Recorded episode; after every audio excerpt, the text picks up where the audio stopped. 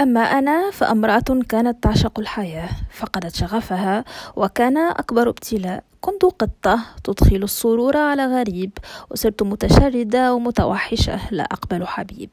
ازداد وجعي وجوعي وانخفض وزني وعمت ضبابة على قلبي وصرت أبصر بعقل ليس عقلي. أرى الشر في كل من حولي وفي بعض الأحيان يستهواني اللعب مع غيري.